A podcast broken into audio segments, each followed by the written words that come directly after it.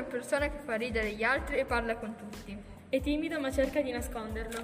Quando hai bisogno di aiuto, è una persona di cui potersi fidare.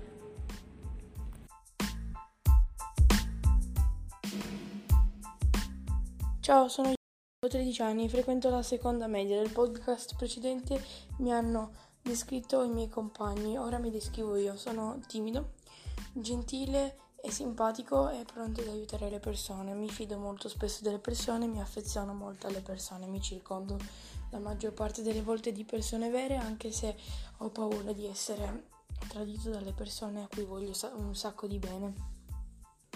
Invece di fisico, sono alto, con i capelli castani e gli occhi scuri, abbastanza scuri verso il nero.